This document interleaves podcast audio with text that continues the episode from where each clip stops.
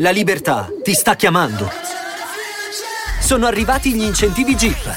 Oggi sei libero di scegliere Jeep Avenger, il suburbano più compatto di sempre, in versione elettrica, ibrida e benzina, tutte alla stessa rata. Gli incentivi Jeep ti aspettano. Corri in concessionaria, ora. Info su jeepofficial.it. Pronto? Jessica Pegula, Andrei Rubel, Yannick Sinner. Erano tre i tennisti impegnati ieri a Wimbledon nel tentativo di superare uno scoglio fino a qui di una carriera, riuscire a vincere dopo parecchi tentativi un quarto di finale a livello slam. A fine giornata a riuscirci a superare questo simbolico ostacolo è stato solo uno di loro. Questo la sorprendente sconfitta di Iga Sviontek e la prevedibile invece vittoria di Novak Djokovic nel nuovo episodio di Slice. La partita contro Roman Safiullin era per Yannick Sinner la quinta consecutiva, giocata con tutti i favori del pronostico. Da vincere per forza perché troppo pareva il divario tecnico con i suoi avversari per poter solo pensare a una sconfitta e alle conseguenze di una sconfitta. Beh, Sinner è riuscito per l'ennesima volta a mantenere fede a quelle che erano le aspettative, probabilmente sue, ma di tutto il mondo del tennis, in particolare quello italiano, con una prestazione ancora una volta probabilmente non scintillante, non al massimo del suo potenziale, che però alla fine è riuscito, anche senza particolari difficoltà, a portare a casa. Certo c'è stato un passaggio a vuoto abbastanza evidente, preoccupante, dopo aver vinto il primo set, dopo essere andato avanti di un break nel secondo, dal 3 a 1 avanti, 5 giochi consecutivi subiti che hanno concesso a Safiulin appunto di prendersi il secondo set e di portare la partita in quel momento eh, in una situazione di equilibrio e anche con parecchie incognite. Però una volta ancora Sinner, nonostante i passaggi a vuoto che ogni tanto lo contraddistinguono, è riuscito a riprendere in mano, a ricomporre un po' i pezzettini del suo tennis, a cambiare alcune cose in maniera decisamente intelligente. Penso alla posizione risposta arretrata nelle fasi iniziali del terzo set che ha messo molto fuori equilibrio un Safiullin che nel terzo set appunto ha commesso un sacco di doppi falli, ha perso incisività al servizio, ha perso tranquillità e Sinnerli si è riappropriato nuovamente della partita raccogliendo quello che c'era a disposizione nonostante magari appunto non fosse tutto perfetto dal punto di vista esecutivo. Un grande traguardo per Sinner, simbolicamente uno step in avanti nella sua evoluzione verso il poter essere competitivo al massimo livello, il raggiungimento di una semifinale per la prima volta e il fatto che abbia avuto un tabellone, tra virgolette, semplice dal punto di vista tecnico non deve mettere in secondo piano la difficoltà psicologica, appunto, come abbiamo detto, di dover affrontare una serie di partite con un peso enorme in caso di sconfitta. Ad attenderlo in semifinale ci sarà tutto quanto dal punto di vista della difficoltà tecnica, non, non, c'è stato, diciamo, fino adesso ci sarà Novak Djokovic nella riedizione del quarto di finale che fu l'anno scorso, un Djokovic che ha tolto appunto a Andrei Rublev un'altra volta la possibilità eh, di riuscire a superare questi benedetti quarti di finale che per il russo rimangono ancora un ostacolo insormontato. Anche in questo caso, come nel caso di Sinner, Djokovic non è stato perfetto, nel primo set ha avuto parecchie difficoltà difficoltà nell'efficacia della gestione dei suoi turni di servizio solitamente così inattaccabili e Rublev è stato bravissimo a sfruttare l'occasione, a vincere un primo set che per un attimo ha fatto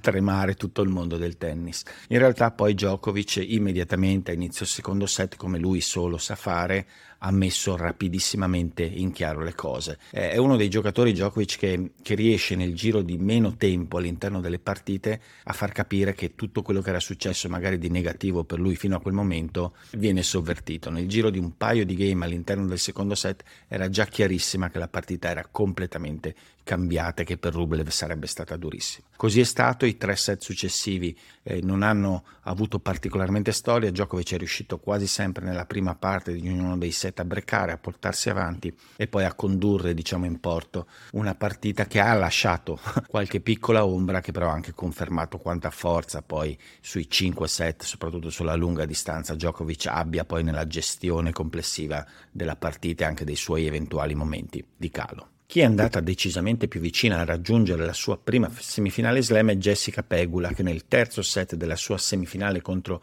Marchetta Vondrusova si è trovata avanti 4-1 e con una palla addirittura per il 5-1. Da quel momento in avanti però tutto è cambiato all'interno della partita, con Vondrusova che è ritornata rapidamente in partita fino poi addirittura a vincere 5 giochi consecutivi, set e semifinale. Vondrusova in vari momenti della partita ha fatto essenzialmente valere la sua proverbiale e maggiore capacità di muovere il gioco, di variarlo, di utilizzare lo slice, la spalla corta e di mettere una pegula parecchio tesa fuori posizione, fuori dalla zona di comfort, inducendola così a, a, parecchi errori. Non è stata una partita bellissima, però certamente è stata bellissima per Vondrusova, che dopo un sacco di infortuni torna nuovamente ad alto livello, un livello che ha già raggiunto varie volte nella sua carriera, anche senza avere per vari motivi tantissima quantità, è certamente una giocatrice che gioca abbastanza diverso rispetto alle altre e questo sicuramente è, un piacere da vedere nelle fasi finali di un torneo dello slam. Clamorosa invece è stata la sconfitta di Gasviontek, a mio avviso almeno. Tutto tecnicamente mi faceva pensare, e mi sono evidentemente sbagliato, che Sviontek quest'anno avesse fatto dei passi in avanti mh, nell'adeguamento a questa superficie. E invece nella partita contro Elina Svitolina, che in teoria sulla carta non sembrava avere le armi per metterla particolarmente in difficoltà, giocando abbastanza simile a lei, però a un livello un pochino inferiore nella capacità di spinta, di ritmo e anche atletica, beh, per Svionte che tutto è saltato nuovamente per aria, soprattutto nella forma di un dritto che nei passaggi chiave del primo set, probabilmente decisivo, eh, ha completamente lasciato a piedi la polacca, l'ha perso, l'ha perso di continuo, come era accaduto l'anno scorso con Alice Cornet, come è accaduto anche altre volte sull'erba. È, è un colpo che evidentemente nel momento di tensione su questa superficie non riesce ad avere il margine di sicurezza dato dalla, dallo spin, dalla generazione dello spin e da un punto di impatto che probabilmente non è così agevole per lei, un pochino più basso dove deve cercare di tirare sulla palla che però allo stesso tempo non riesce a essere così fastidiosa e pesante. Chiede qualcosa di più al colpo e spesso questo colpo se ne va un po' in giro per il campo, sicuramente fuori dalle linee che lo delimitano. Bravissima Svitolina perché poi è riuscita a raccogliere tutte queste esitazioni della polacca e a vincere senza tantissime esitazioni. Sembra veramente in uno stato mentale ottimale, ancora più che tecnico. Sembra avere proprio la forza di andare a, a condurre in porto delle partite che in passato invece ha fatto spesso fatica a vincere. Net single service. 15 love. Passando al programma di oggi si completano i quarti di finale sia maschili e femminili, quindi quattro partite. Eh beh, iniziamo dal, dal, blockbuster assoluto della giornata, lo scontro fra giovanotti superdotati che vede impegnati Carlos Alcaraz e Olger Rune. Difficile capire cosa potrà succedere, entrambi non c'è nessuno scontro diretto sulla superficie, eh, entrambi ovviamente hanno delle doti eccezionali. Secondo me dipenderà moltissimo dalla capacità di Olger Rune di rimanere continuo e attento movimento eh, all'interno del match. Eh, non è una cosa che è riuscita a fare moltissimo ultimamente, ha ballato molto all'interno delle partite, dei giochi, addirittura delle micro situazioni all'interno degli incontri.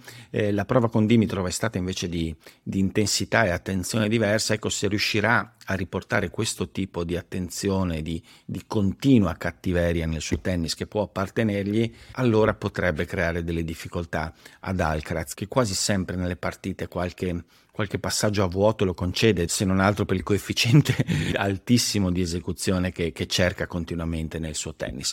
Meno di richiamo, ma molto interessante anche l'altro quarto di finale, quello che vede impegnati Daniel Medvedev e Christopher Eubanks. C'è un precedente recente, quello di Miami, in cui Eubanks è riuscito a mettere in difficoltà Medvedev, soprattutto a inizio partita col suo tennis aggressivo, che è in grado di esporre la posizione molto arretrata in risposta di Medvedev attraverso il tentativo di essere immediatamente superiore super incisivo col dritto in uscita dal servizio e quindi a mio avviso Eubanks ha le caratteristiche per mettere un po' fuori equilibrio Medvedev. Eh, dipenderà moltissimo dalla capacità di adattamento di Medvedev in risposta se effettivamente come a Miami dopo il primo set complicato riuscirà a fare un passo in avanti per levare alcune possibilità di aggressione a Eubanks e poi determinante ovviamente sarà la capacità di esecuzione del piano tattico da parte di Eubanks che dovrà attaccare, attaccare, attaccare, ovviamente giocando una partita anche in questo caso dal coefficiente di difficoltà altissimo. Passando infine ai quarti femminili,